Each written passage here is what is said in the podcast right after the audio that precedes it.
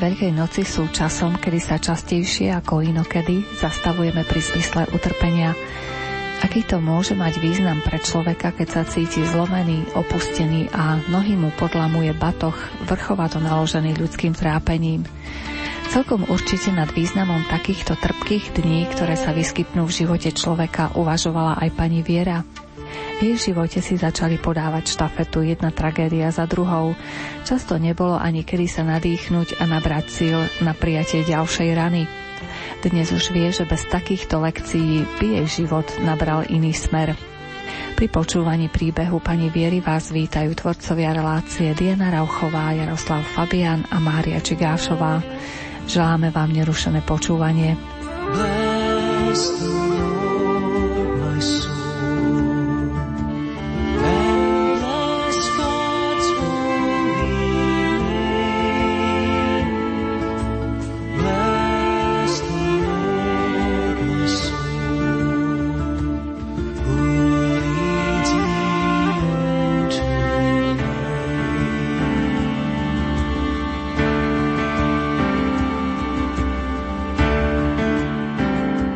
vydatá, mám tri deti a môj príbeh sa začal tak úplne jednoducho, neviem ani kde začať teraz. Vyrastala som v rodine, kde sme do kostola chodiť nemuseli. Rodičia nás k tomu neviedli. Teda som ani do kostola nechodila. A až keď som sa vydala vlastne, prišli také rodinné problémy a starosti finančné, psychické, aj vzťahové Takže som hľadala pomoc. Um, stretla som jednu známu a ona mi povedala, že si urobila kurz rejky a že jej to veľmi pomohlo, že tá práca s energiami ju dala do takého pokoja. Tak som ju nasledovala a som si urobila taktiež kurz rejky, um, numerológie, silovú metódu a veštenie z kariet, z kávy a stále hlbšie, hlbšie som sa dostávala do takých magických a okultných praktík. Dokonca zoznámila som sa s jedným satanistom, ktorý mi dal čítať satanskú Bibliu. A cítila som, že ma to kde si stiahuje dole. Aj môj syn mi vravel, mamka, nerob tie veci, lebo pani katechetka povedala, že to je zlé. A ja som mu vravela, neboj sa, ja to mám všetko pod kontrolou. A som si bola istá, že idem správnym smerom. Až jedného dňa som sa úplne zosypala, zrutila a aj keď som opakovala stále vety o pozitívnom myslení, že ja to dokážem, ja to zvládnem a nešlo to.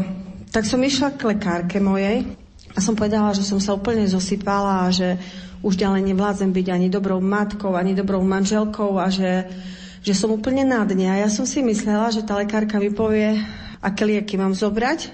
Namiesto toho mi povedala, že má štyri deti, jedno z toho postihnuté, že pochovala mamu, otca, brata a že život je taký ťažký, ale že keby Boh v jej živote nebol na prvom mieste, takže ona si nevie predstaviť, že by to všetko zvládla. Ja som si myslela, že čo ona mi vraví. Pre mňa Boh vtedy bol taký folklór, hej. Som si myslela, že ľudia chodia do kostola, aby ukázali nové oblečenie, že zázraky sa nedejú, že to je už len spomienka na čosi, čo bolo niekedy.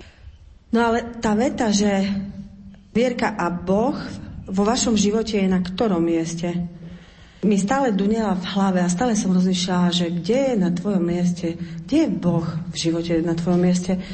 A ja som si vlastne uvedomila, že On je ďaleko, alebo nie je vôbec. Ja som aj chcela, aby prišiel, aj som počúvala, moja švagrina mi vravela, že choď do kostola, že ty hľadaš Boha cez tie veci.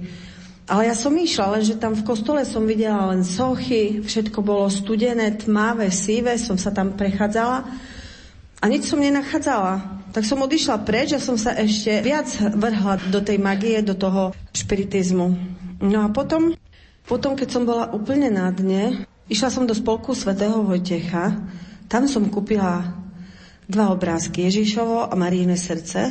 Zobrala som hygienické vreckovky, a išla som do lesa, sadla som si na peň, obrázky som dala pred seba a som sa rozplakala a som hovorila, Bože, doktorka vravela, že jej pomáhaš, lebo si na prvom mieste. Prosím ťa, pomôži mne, príď do môjho života na prvé miesto. Veľmi som plakala vtedy a prosila ho, lenže on neprichádzal. Prišla som domov a bolo mi stále horšie a horšie. Prestala som rozprávať s deťmi, prestala som rozprávať s mužom a mala som pocit, ako keby čo si zo mňa úplne vysalo život. Mne sa nechcelo žiť, mne sa nechcelo rozprávať, mne sa nechcelo jesť, nič. Ja som bola úplne vyhasnutá. Potom bola sobota a deti odišli k babke, lebo my sme sa s mužom pohádali. A ja som išla do ich izby spať, aby som ho nevyrušovala a chcela som byť aj sama. No a keď som si ľahla, tak som hovorila, Bože, vezmi mi život, ja už ďalej nevládzem. Chcela som byť dobrou matkou, dobrou manželkou, nevyšlo mi to. Som zlyhala a hovorím, že, že oni si pomôžu bezo mňa, lebo ja som, skrátka, necítila som sa potrebná v tej rodine, že nejak to nešlo tak, jak som ja chcela. No a keď som tak prosila o smrť, lebo som bola dosť babela na to, že by som si sama siahla na život, tak zrazu nastalo také ticho. A ja som počula, že tvoj čas ešte neprišiel. Som sa veľmi zľakla a som vo svojom vnútri kričala, že Bože, ja, ja sa nechcem zblázniť, ja chcem zomrieť.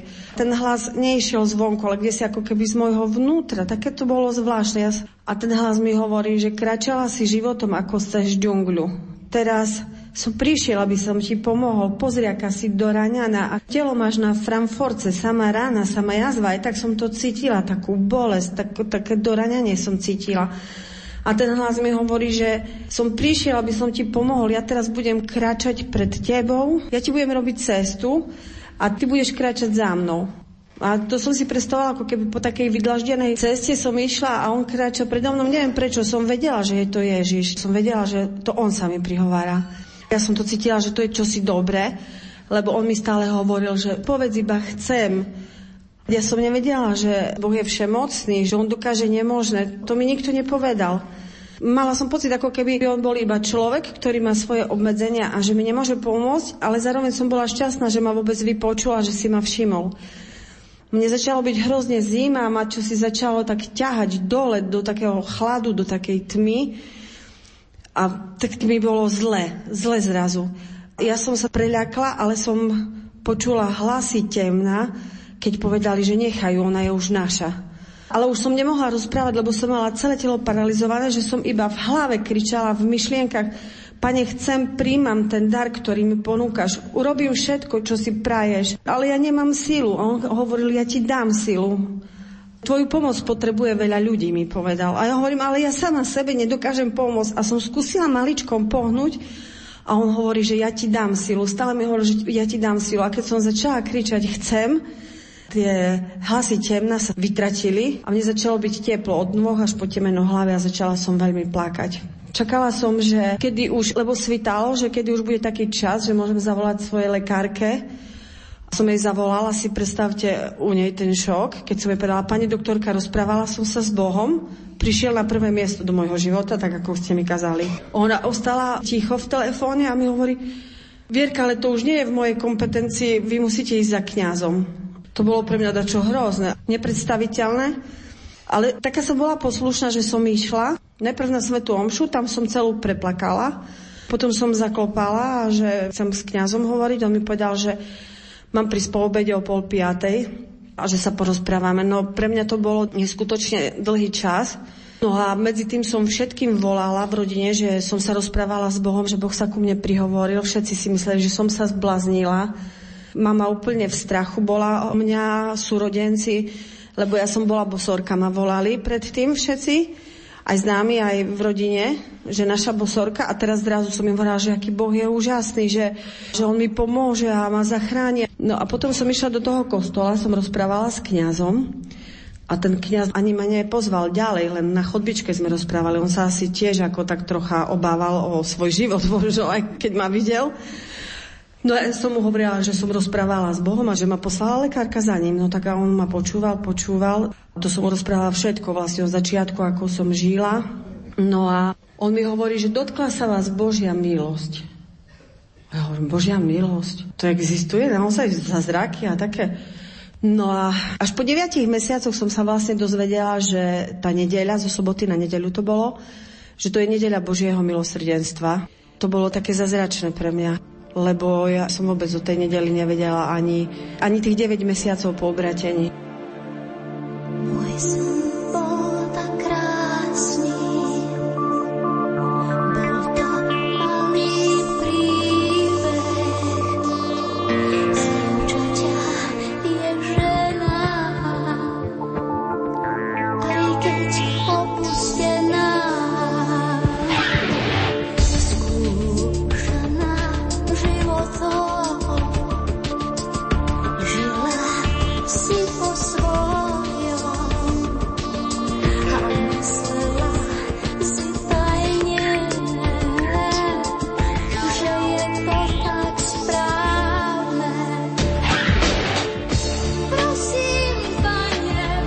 change.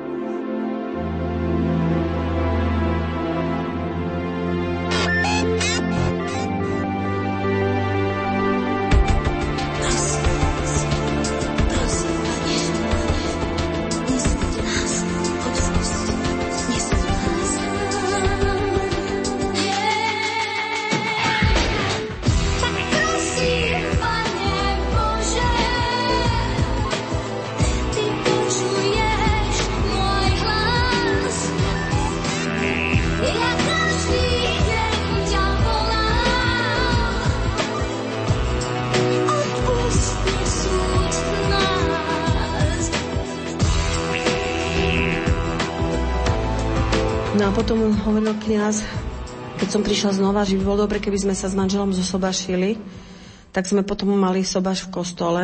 Deti sa tak hambili, že taká hamba, že takí starí idú do kostola sa sobašiť. Hej.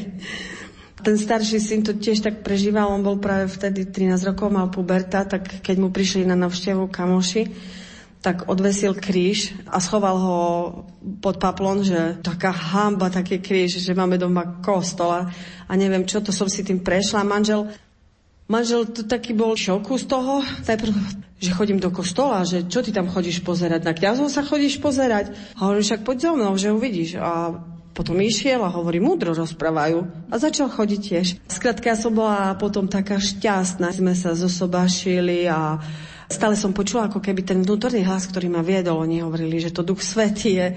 Ale taká som bola taká ešte naivná, taká nezrela, lebo ja som prišla do kostola a vravím kňazovi, potrebujem duchovného vodcu. A on hovorí, že prosím, ako, a ja som myslela, že to každý človek má duchovného vodcu, lebo ja som prečítala knihy o svetých zopár a ja som si myslela, že to aj ja budem mať, keď príjem a sa ohlásim, že tu som. Ale akože nejak sa to takto nekonalo. Potom som našla taký okruh známych, veľa známych priateľov ma opustilo a priateliek, lebo som sa obratila k Bohu a si mysleli, že úplne som odišla z rozumu, že akože aká som nemoderná. A potom som si našla nových známych a priateľov v tom okruhu. Nepatrím do žiadneho takého spoločenstva, že by som niekde chodila, lebo hlavne som sa zamerala na zachranu seba a svojej rodiny. A ja som bola taká šťastná, že, že verím, že som našla Ježiša, že som začala písať básne, kresliť obrazy. Som napísala asi 100 básni a, a piesne som a spievala som. Skrátka, to bolo dačo nadhera euforia, hej, a jeden z nami mi hovoril, že prídu skúšky. A ja, že nie. Videla som film o Svetej Rite, zomreli jej dve deti a manžel. A ja hovorím, páne, vezmi si ich všetkých, len ich zachraň, aj mojich. No a ja som bola taká odovzdaná, že nič ma, ako mala som pocit, že mňa nič neprekvapí, lebo Boh ma tak miluje a On mi dáva len cukriky z neba. Ale zrazu prešli Prešli roky 6, 7 a sa stalo to, že mám e, dvoch chlapcov a dceru moja dcera neprišla domov jednu noc. Mala vtedy 14 rokov. To sa nám v živote nestalo. S chlapcami sme nemali problém, chlapci mali vtedy 19-20 a my sme nemali taký problém s chlapcami nikdy. A zrazu neprišla nám domov Natálka. Volala som všetkých známych, hľadala som, telefonovala som. V noci som bola na policii na 158 a oni vravia, že pani, že, že to deti tak odbehnú, že bojujú s rodičmi a neviem čo. A ja hovorím, že moje deti nie, že mne sa to ešte nikdy nestalo. Natálka nikdy po nociach nechodila, nikdy sa nenaflakala, nechodila na diskotéky. Ona keď odišla z domu, odišla mi z domu po obede, treba zo tej pol štvrtej, že ide ku kamarátke, že nejakú knihu, zošiť alebo opísať, že nebola v škole, ale po nociach nikdy. Celú noc sme ju hľadali. Synovi kamaráti po baroch, detkov, po uliciach okolo vody, my autom, telefonáty, no úplne panika. Celú noc som nespala, ráno som sa obliekla o piatej a hovorím synovi, že idem do kostola.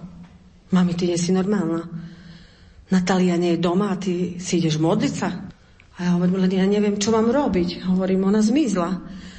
Bol 3. január, zima. Čo keď jej prišlo zle, čo keď odpadla, čo keď zamrzla. Čo keď ju niekto zrazil autom, hodil ju do kriakov. No on skrátka také myšlenkové pochody. A hovorím, Bože, pomôž mi. Ne? A tak som si hovorila, no teraz ukáže máš vieru, teraz ukáže dôveruješ. Ale to bolo ťažké dôverovať v takej situácii.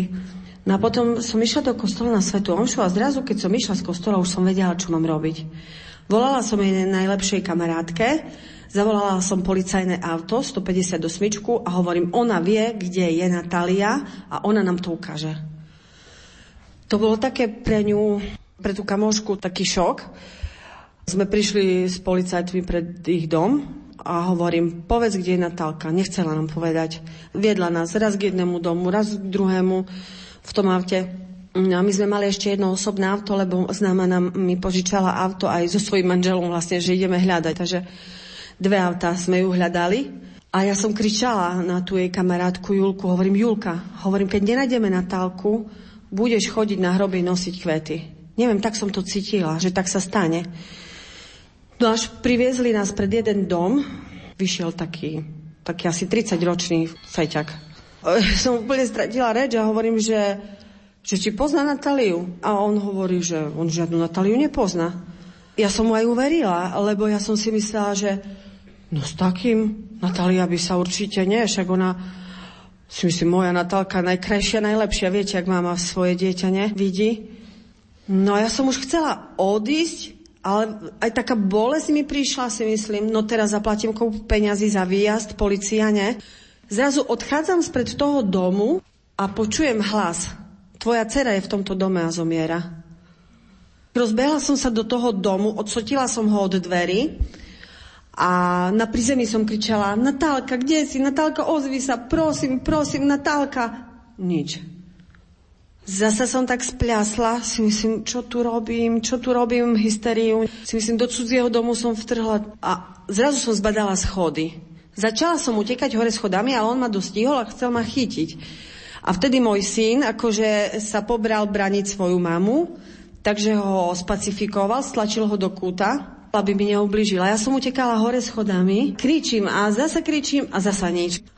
A Marek za mnou vošiel, pribehol a hovorí, mamka, toto sú Natalkine veci, pozeráme jej oblečenie. No čo vás v tej chvíli napadne? 3. január, oblečenie dieťaťa máte na posteli hodené? Si hovorím, oni ju zabili, zakopali, ale šaty nestihli spáliť. A teraz on prišiel hore a ja som začala ho byť pestiami a kričať, že ty vrah, zabil si mi dieťa a tak. No samozrejme ma odsotil od seba. A neviem prečo z doma som počula hlas. Hľadajte pod posteľami, hľadajte v skriniach. Ten môj známy, ktorý vlastne išiel s nami autom, otvoril skriňu a Natálku sme našli predavkovanú v skrini. To bolo úplne... To neprajem žiadnej matke to tu prežiť. Sme ju zobrali z tej skrine von.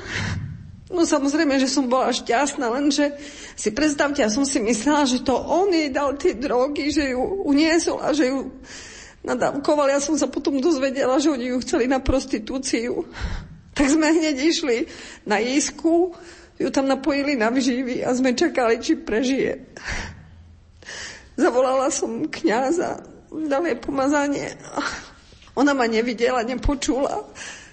Také ochromené funkcie mala. Som prišla k nej, hovorím, Natálka, povedz mama. Ona iba otvárala ústa a ja som na ňu skočila, som ju začala priam škrtiť prebud sa, Natalia, povedz niečo, nie? No a sestrička ma vyviedla, že ako, že nech prestanem vystrájať, nie? ale to sa nedalo ináč. No a po troch dňoch Natálka vyšla a hovorí, Natalia, čo sa stalo? Ona hovorí, že beriem drogy. Viete čo to?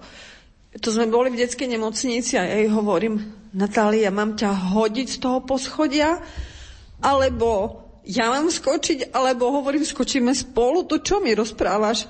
Si predstavte, veríte v Boha, chodíte do kostola, ste šťastná, modlite sa. Ona so mnou chodila dokonca k deťom postihnutým na vozičku, tancovala s nimi. Chodila so mnou na modlitbové stredka, keď sme sa išli modliť rúženec, ona sa celkom tešila a pre mňa bola moja najlepšia kamarátka, lebo ja som nemala kamarátky a ja som fakt, keď som prežila obratenie, ja už som chcela iba rodinu zachrániť. Stále som hovorila, pane, vezmi si ich, len ich zachraň. No a potom v nemocnici mi povedali, že to ona iba zobrala nejakú tabletku a že ona je v poriadku, že potrebuje zopár na zádok. Lenže ja som tomu neverila. Tak som si hľadala takú nestranú psychiatričku z Košic, Ivetku Tokarovu. To mi jedna známa moja dala číslo na ňu. A ona rozprávala s Natáliou, sme išli za ňou a povedala, že Natália je závislá a poriadne a že bude potrebné komunita, či na kolo, alebo psychiatria sa mám rozhodnúť. Veľmi dlho som rozmýšľala, rodina, že na psychiatriu a ja, že komunita, či na kolo. Si myslím, len Boh jej môže pomôcť. Ale viete si predstaviť toto ťažké rozhodnutie, že v 15 ju dávam od seba preč, ako keby sa mi život skončil.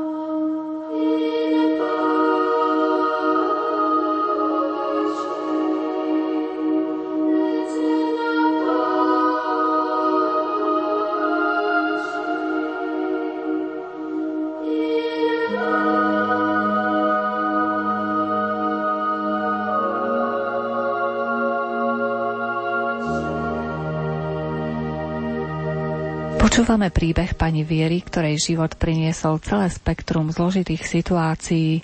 Jednou z nich bola aj drogová závislosť jej cery v tínedžerskom veku. Riešenie hľadala rodina v komunite Čenakolo. Som ju pol roka pripravovala na ten pobyt v komunite. Boli sme aj za otcom Maretom, ju premodľoval, lebo v komunite povedali, že je to potrebné, že skrátka potrebuje premodliť.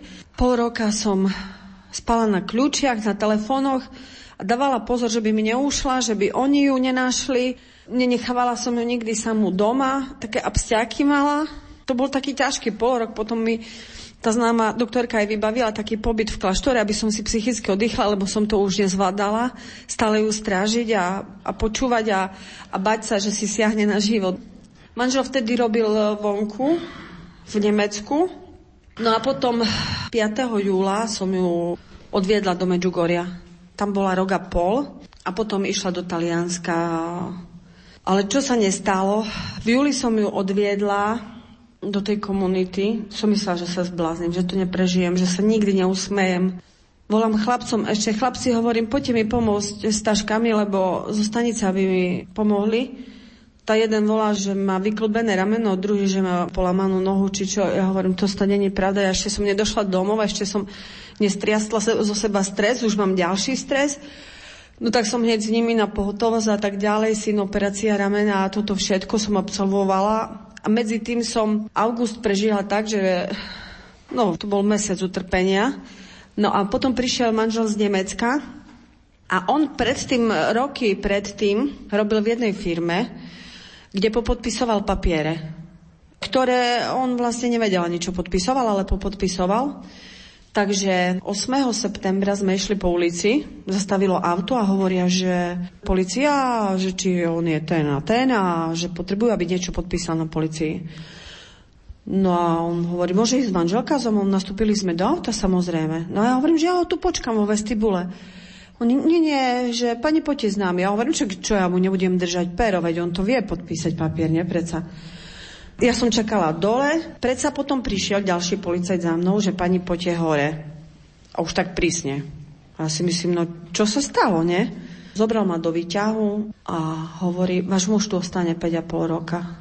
Mesiac po odchode Natálie ja som bola úplne hotová. Ja hovorím, to nemyslíte vážne? A on hovorí, s takými vecami sa nežartuje. Ja som prišla tam do tej kancelárie, manžel na mňa pozeral Vieročka, zvládneme to. Ale som vedela, že buď silná, lebo potrebuje, ale ja už som ne, nemala skať brať tú silu, nie? Si myslím, čo sa deje, čo sa deje. No ale nič. Dal mi všetko, musel vyprázdniť vrecka a ho zavreli. Čiže som prišla o dceru, o manžela, prácu som nemala. Som vyšla z policie a hovorím, bože, nemám robotu, nemám dieťa, nemám manžela, nemám na chleba, nemám nič, čo mám robiť? Vypla som telefon a išla som do františkanského kostola a som mu takto a vlastne aj vyčítala, aj ďakovala, lebo som bola tak poučená, že keď príde kríž, ďakuj, nie? Ale to sa ťažko ďakuje v takej situácii.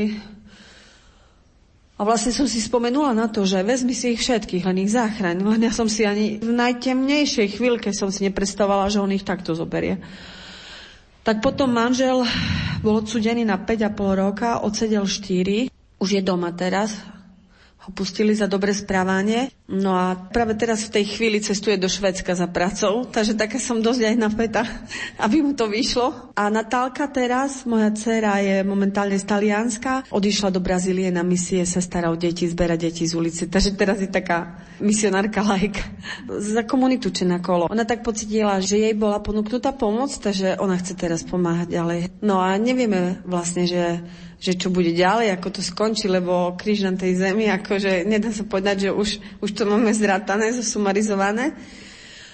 Ale som šťastná, že manžel je doma, že, že našiel cestu k Bohu. Natalia, Natalia tak isto, že je zachránená, že žije. Môj starší syn, ktorý skrýval kríž pod páplom, sa teraz chodí do kostola a sedí v prvom rade, lebo Natálka mala súd v Medžugori a hovorí, Marek, potrebuje Natália sprievod že kto ju odvedie do Medjugorja a privedie. Marek sa podujal, že pôjde a stačili mu 4 hodiny v Medjugorji a prišiel naspäť, že mamka, ja chcem ísť do komunity, chcem sa modliť, chcem tam prežiť určitý čas. tak nastúpil a ja hovorím, Marek, ale tam sa budeš musieť modliť. a na kolenách, on to nevadí, mama, tak išiel, bol tam 4 mesiace a mal tužbu vedieť, kde je Natálka, že kde som ju dala, lebo rodina, rodina sa tak odvratila odo mňa. Nie všetci, ale tak na mňa utočili, čo som za matka. Ťažko im bolo vysvetliť. Oni mali radi Natálku a ju majú veľmi radi všetci. Bo ona také lizátko naše bola, tak sa dala ľúbiť. Ale nechápali toto, že čím som ja musela prejsť a že mne bolo ťažko, jak mi je stále ťažko, že ona je tam, kde je, ale pritom som šťastná, že žije, že je zachránená a mi hovorí, má jedné gate, má jednu sukňu a hovorí, mami, ja som nikdy nebola šťastnejšia. Chodí bosa, spí na zemi, je len rýžu a fazuľu a hovorí, mám polamané prsty na nohách, lebo hrajem futbal. Potrebujem kopačky. Hovorí, mamka, ja som tu taká šťastná. A ten syn starší, ktorý vlastne skrýval ten kríž, tak prežil tiež také obratenie, taký dotyk a potom išiel na púť do Kompostely. Tisíc kilometrov prešiel sám. A potom, keď prišiel z Kompostely, si našiel dievča a hovorí, to s nemám chodiť 8 rokov, jak ako teraz je moda. No tak som mu poradila, že urobím nejaký test. Ale to sú len tak, ako neviem, to mi tak vybehlo. No on sa modlil v noci a hovorí, no tak som sa pomodlil a mamka mi vyšlo, že idem s ňou na púť na tej puti siahneš na samé dno svojich síl. Tam zažiješ horúco, smet, burku, dážď, blesky, vietor, Skrátka všetko, tam siahneš na dno svojich síl a vtedy vlastne odhalíš sám seba, svoje chyby, svoje nedostatky, zistíš, aký si. Keď som bol prvýkrát, bolo veľa párov, mnohí sa rozišli a mnohí upevnili svoj vzťah. Teraz sme sa modlili na ten úmysel, že keď pán chce, tak nech idú, išli. A moja nevesta hovorí, ja keď som išla na tú cestu, tak som si vravela. Teraz uvidím všetky Marekové chyby. tak sa tešila, ne, že ho odhali. A hovorí, keď sme došli na koniec, som zistila, že nie Marek, ale ja mám veľa chyb. A som sa modlila, Bože, daj, aby si ma zobral aj s tými chybami. No, prišli sa pobrali, teraz čakajú babetko. No a stredný syn Stredný syn pracuje v Luxemburgu ako kuchár. Aj keď bol mimo domu vtedy, čo sa diali tie veci ťažké u nás, ale on mi stále bol takou psychickou podporou. Mamka, neboj sa, zvládneš to, ty si silná, ty to dokážeš cez Skype alebo cez telefón so mnou komunikoval. Mamka, ja sa za teba modlím, ja obetujem všetky bolesti, všetky trapenia. Skrátka, tak ma držal. A potom tým, že robil v zahraničí, ho prijali na tri vysoké školy. Ale on hovorí, nemami, lebo práve vtedy zatvorili ocka. Hovorí, mamka, ja nemôžem, ťa nemôžem vydierať, že budem chodiť do školy a ruky vo vrecku. Hej, ja musím ísť robiť. Lebo on skončil s čistými jednotkami a predsa sa rozhodol pre prácu a ne pre školu. Podľa mňa to bola veľká obeď, ja si to veľmi vážim, že mohol ísť iným smerom, hej, ja mohol povedať si, mama, staraj sa. Potom aj Marek išiel za ním a, a jeden aj druhý pomáhali mi. Tak sme držali spolu, také to bolo pekné. Teraz sa teším a verím, že, že to bude stále lepšie a ja viem, že skúšky neskončili, že vlastne celý život je jedna veľká skúška, ale ja som tu vlastne prišla, aby som povedala všetkým, že, že aj keď im je ťažko, aj keď sú na dne, že majú nádej, že Boh naozaj je tu, aj teraz, aj v tomto storočí, že On je s nami a že keď otvoríme srdce a ho budeme fakt tak prosiť, Pane, poď, pomôž mi, ja už ďalej nevládzem, že že on príde a, a on nás počuje. Pozerám sa jedným smerom, nedokážem hýbať telom, zasnívaná do rozprávky, hľadám princa z veľkej diaľky, okradnutá svetom dnešným, hľadám zmysel, celú noc nespím, v ústach sucho od nemoty, v očiach tmavo od slepoty. Pane, otvor mi srdce, zakry mi zrak, prikry mi uši, chcem počuť tvoj hlas. Ukáž mi cestu, to vydať sa mám, nech už len za tebou kráčam. Otvor mi srdce, zakry mi zrak, prikry mi uši, chcem počuť tvoj hlas. Ukáž mi cestu, to vydať sa mám, nech už len za tebou kráčam.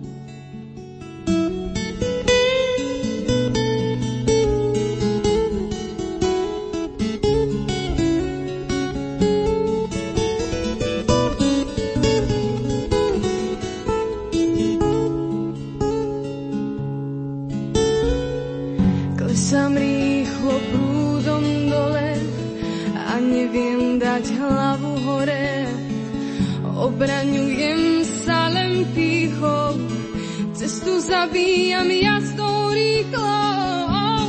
Pane, otvor mi srdce, zakry mi zrak, prikry mi uši, chcem počuť tvoj hlas.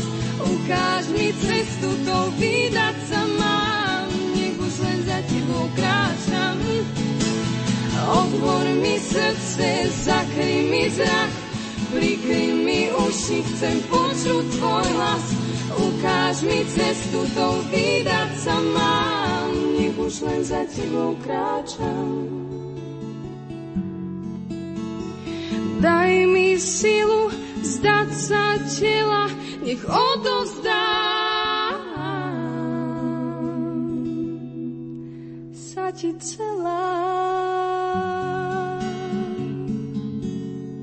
Pani Vieru všetko to, čo ju malo zlomiť v živote, ju nakoniec posilnilo. My jej dáme ešte slovo v závere relácie, no v tejto chvíli sa skúsime s kňazom a exorcistom Ľuboslavom Petričkom zamyslieť nad tým, aké všelijaké možné dvere si hľadá zlo, aby sa dostalo dovnútra človeka a tam začalo svoju skazu.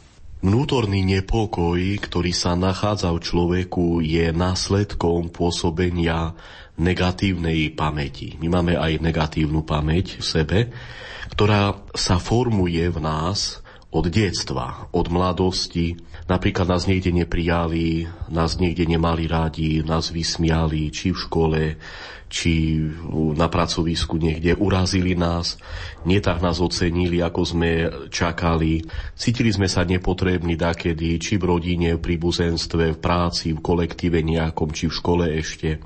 A tá negatívna pamäť, ona dáva v nás o sebe vedieť cez dve veci. To je smutok a strach. Smutky naše a strachy, ktoré sa objavujú v duši Negatívna pamäť sa stále prezradí cez rôzne strachy, ktoré môžu byť, veľakrát sa tie strachy nezakladajú na reálnom podklade. Môžu to byť aj fóbie, môžu to byť nočné strachy večer. Potom aj smutok veľakrát nemusí mať reálny podklad nejaký, môže byť vyvolaný nejakým len obyčajným podnetom či nejakou spomienkou. A tu sa človek dopúšťa prvej chyby, lebo vníma ten strach a smutok ako svoj, ako čosi naše a pritom to nie je naše. Čiže nepríjma strach ako objekt, ale príjma ho ako subjekt. Nepríjma strach ako objekt, s ktorým treba zápasiť a vtedy sám smútok alebo strach, tá zlá duchovná energia začína ovládať človeka, začína riadiť človeka, riadi jeho myšlienky najprv, potom pocity, nalady, voľu, voľu môže paralizovať, lebo je to sila živá, duchovná a živá sila temná a ona núti človeka vyhľadávať príčinu jeho smutku, príčinu depresie poza seba aby človek hľadal mimo seba vinu. Vinu v ľuďoch, v predmetoch, v situáciách, vinu v nejakej minulosti svojej. Preto človek v tomto stave vníma ako príčinu smutku buď rodičov, kolegov, susedov, situácie rôzne. Vníma aj prácu, vzťahy ľudí voči nemu ako príčinu svojej depresie a strachov. Tá temná sila, ona stále tak pôsobí, aby človek hľadal vinu a nie Boha. Už jak hľadáme vinu v ľuďoch, jak hľadáme vinu v človeku, vina nemá nič spoločné s dobrom. Ja keď hľadám vinu v inom, ja strácam dobro v sebe. Strácam dobrotu duše, dobrotu srdca. Strach riadi myšlienky a človek hľadá tú príčinu strachu mimo seba v objektoch rôznych, v ľuďoch, rôznych situáciách, vo vzťahoch hlavne. Čiže netuší človek taký, že príčina toho strachu je v ňom, je to v srdci naukladaná duchovná negatívna sila. Tedy u strach a smutok sú príčinou jeho myšlienok, nespokojov, nálad stavov. Tá naukladaná duchovná energia, ona je ako usadenina v pohári. Si predstavte, že máte pohár vody a v tom pohári na spodu, na tom dne, môže byť piesok, môže tam byť hlína usadená, môže tam byť usadená nejaká iná, iná matéria. Tá usadenina je príčinou týchto mojich myšlienok, mojich nálad, mojich stavov. Čiže už nerozum človeka je príčinou myšlienky, ale tá usadenina je už otcom myšlienky. Hej.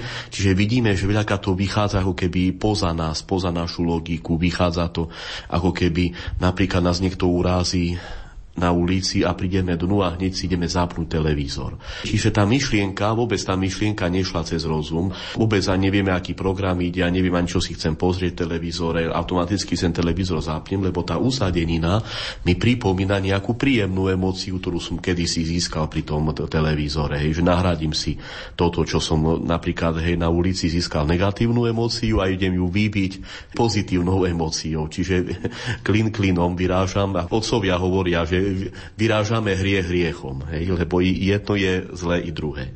Čiže tá príčina tých strachov, toho nepokoja človeka je vlastne v samom človeku.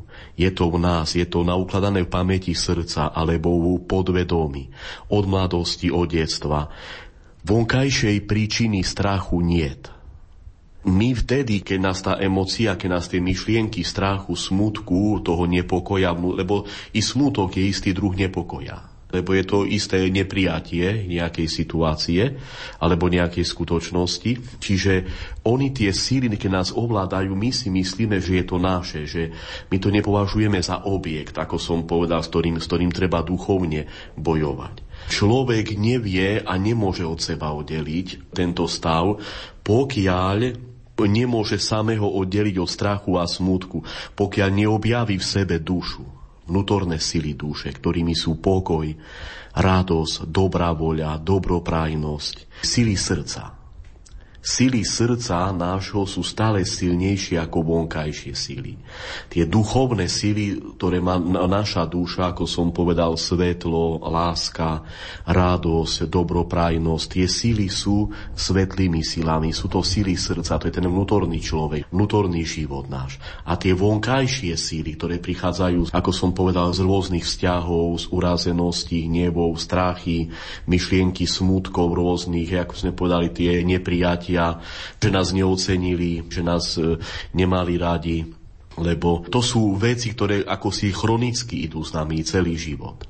Pokiaľ človek nezačne v sebe objavovať tie vnútorné sily duše, radosť, pokoj, svetlo, dobrá voľa, Tedy človek objaví, že tie sily sú oveľa cenejšie a dôležitejšie, dokonca aj silnejšie ako vonkajšie veci, ktoré človeka obklopujú. Tedy smutok a strach budú slábnuť. Aj myšlienky smutku, myšlienky depresie budú slábnuť. A keby znova prichádzal strach alebo smutok do duše, tak vtedy človek začne vymodľovať, vyprosovať od Boha pokoj, radosť pre svoju dušu, pre svoje srdce. Začnem vtedy rozpaľovať v sebe tú dobroprajnosť, začnem požehnávať tých ľudí, začnem im prijať dobro a cítime, že tie myšlienky, tie vonkajšie síly, tie myšlienky strachu, smutku, nepokoja, oni začnú odchádzať tak poviem obrázne, že tie vonkajšie síly, tie hrubé síly, temné síly, oni sa boja tých vnútorných síl tie vonkajšie myšlienky. Lebo máme takú skúsenosť s ľuďmi, že potom naozaj depresie odchádzali alebo uvoľňovali, či uvoľňovali sa tie nočné strachy. Lebo i ten nočný strach, napríklad on je tiež navíjaný, tak jak posielaný človeku cez myšlienku najprv. Človek začne s tou myšlienkou viesť dialog, alebo s predstavou nejakou, čo videl, čo ja viem, nejakom filme. Hej, on začne s tou myšlienkou viesť dialog. A tá predstava, za tou predstavou je stále nejaký duch. Je tam nejaká sila, je to informácia tá informácia môže ťahať aj ducha so sebou, ktorý sa dostáva buď do ľudskej duše, buď nejak do tých sfér emocionálnych, buď do toho podvedomia, do tej, do tej negatívnej pamäte, pamäte duše.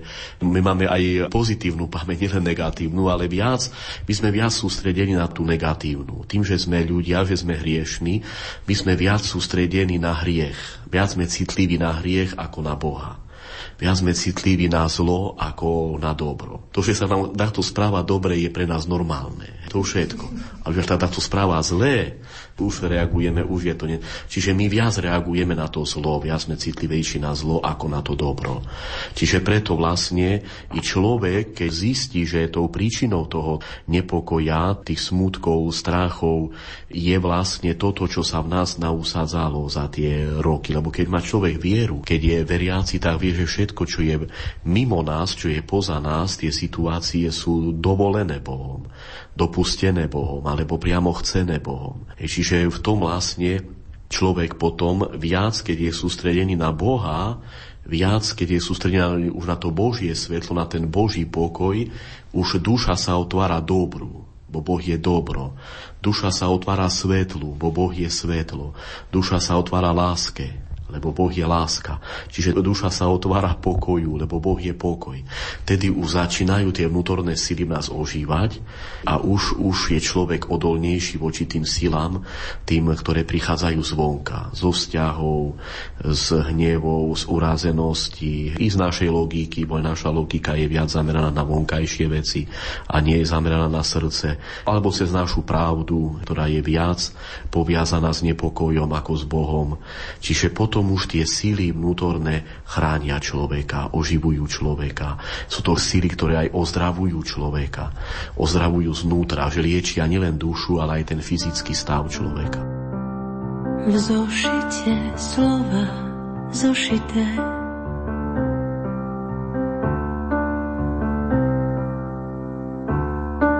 v kraj šíri, kraj číri vypustia nite prikážu šite. Zošite zem s nebom, zošite mňa s tebou, všite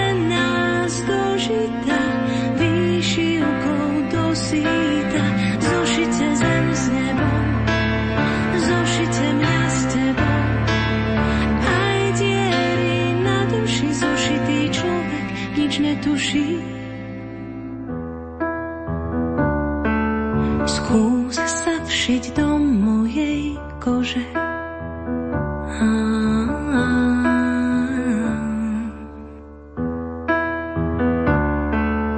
Horúcu ihlu si zožeň, ňou zošiť ma môžeš.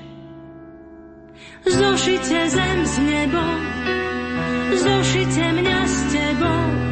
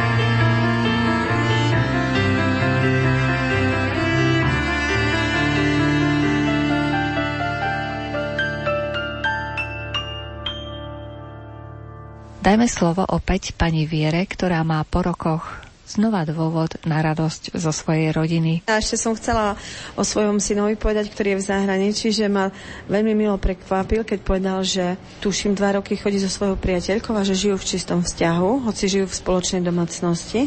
Lebo ja som mu rozprávala o čistote, ale nemala som pocit, že ja budem mať ten dosah, že ja ho presvedčím o tom. Som si myslela, že mi urobí radosť, ma vypočuje, ale že nebude preto nič robiť. A po dvoch rokoch som sa dozvedela, že oni žijú v čistote a že to nie je jednoduché, keď žijú dvaja mladí vedľa seba ale hovoril, že on chce spoznávať každú jej myhalničku, vlásky, prstiky a tak, že všetko. Lebo hovoril, že keby išli hneď strmhlav po sexe, takže by toto krásne preskočili. Takže on jej pripravuje také, keď je nejaký sviatok alebo nejaký taký, alebo hoci bežný deň je, sviečočky a také. A tak detsky prežívajú tú lásku, ten svoj vzťah a tak postupne ten vzťah zreje.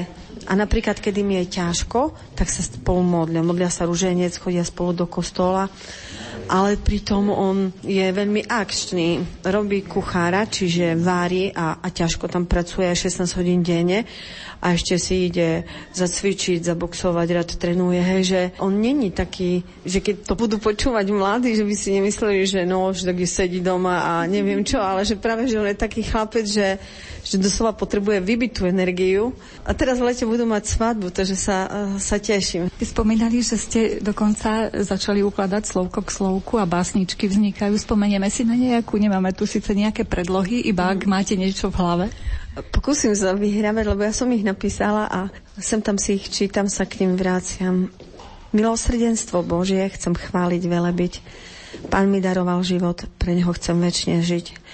On ma zachránil z biedy, trapenia, zúfalstva. On mi ukázal cestu do svojho kráľovstva. Milosrdenstvo Božie je dôvera v Pána. Neklesaj, nezúfaj si, On ti vždy silu dá. Aj keď sa ti zdá všetko úplne stratené, On príde, pomôže ti, zdvihne ťa zo zeme. A ešte, keď som počula napríklad nejakú peknú pesničku, ktorá sa mi páčila, tak som si na ňu vymýšľala tiež slova. A to som išla venčiť psa a tak som si spievala, že ja kráčam cestou trnistou a bolesť v duši mám. Srdce volá, pane, príď, pomôža, zachráň ma. Ver mi, som pri tebe stále, či si šťastná, či smutná, s tvojim krížom pomôžem ti, samu ťa s ním nenechám. Ver mi, som pri tebe stále, či si šťastná, či smutná, s tvojim krížom pomôžem ti, samu ťa s ním nenechám. Tak asi tak. Vy ste spievali aj predtým tak pekne? Nie, ja som nespievala, ale v tej radosti veľkej. Skrátka, ja som chcela oslavovať Boha, tak som uh, kreslila obrazy, ale také skôr abstraktné, že som chcela vyjadriť svoje myšlienky. Ja som chcela priam vybuchnúť v tej láske. Ešte touto cestou by som chcela poďakovať ženičkám zo Šebastovej, ktoré vlastne cez celé toto utrpenie, cez tú bolesť ma viedli.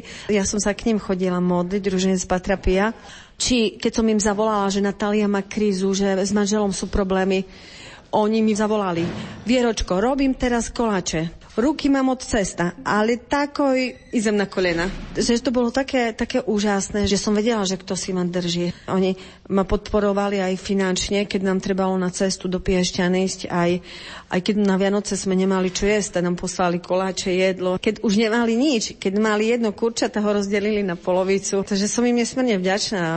Ja stále na nich myslím, aj keď už teraz mám takú pracovnú dobu, že nemôžem chodiť na tie modlitby, ale ja na nich myslím stále. A nejaké povzbudenie od vás pre našich poslucháčov, ktorí tiež majú možno podobné problémy, možno menšie, možno väčšie? Jediné povzbudenie, ktoré im môžem povedať a jedinú cestu, ktorú im môžem ukázať je Boh, že by za ním išli, že by to nevzdávali, aj keď to bude už proti ľudskej nadeji, ako to bolo v mojom prípade, že sa zdalo, že nie cesty k zachrane, že vlastne som chcela zomrieť dnes tu mal byť môj manžel, ale on hovorí, že ešte nie som dosť vyzretý na to, že by som počúval, koľko som ti ublížil, že som nestal pri tebe, ale ja ho mám veľmi rada napriek tomu, ale aj on mňa má rád. A to preto, že sme pustili Boha do svojho vzťahu. Že sme si navzájom odpustili a že sme urobili takú, ani nepoviem hrubú čiaru, lebo je to minulosť, ktorá nás poučila do budúcnosti, ale sme si povedali jednoducho, že my chceme tak, ako chce Ježiš. A že Ježiš povedal, milujte svojich nepriateľov a tak ďalej. Takže by som chcela odkázať, že milujte, odpúšťajte. Dôležité je milovať a odpúšťať a milovať ľudí takých, akí sú, nepodľa našich predstav. Ja som si to teraz ako predstavzáte pred Veľkou nocou nakreslila rúžom na zrkadlo v kúpeľni a že milujú ľudí takých, akí sú a nepodľa svojich predstav. A teraz, keď ma niekto ide vytočiť, idem vypeniť, tak si hovorím, nie podľa svojich predstav. Ty by si chcela takto, ale on je taký. Príjmi ho takého, aký je. A to úžasne pomáha. Lebo ja sa mením a tí ľudia sa stávajú inými. Ja ich mením láskou láskou, ktorú mi dáva Boh. Sama bez neho by som tú lásku nemala, určite nie. Je vo všetkom Boh a nech ľudia otvárajú srdcia svoje, nech otvárajú oči a nech ho hľadajú a ho nájdú, nájdú ho vo všetkom. Čas vyhradený pre reláciu uplynul. Veríme, že slová vyslovené hostiami relácie nájdu svojich adresátov a budú povzbudením pri riešení zložitých životných situácií. Za vašu pozornosť vám ďakujú Diana Rauchová, Jaroslav Fabian a Mária Čigášová. Do počutia. Môj Pane Bože, spási me, náš kom sem žalúval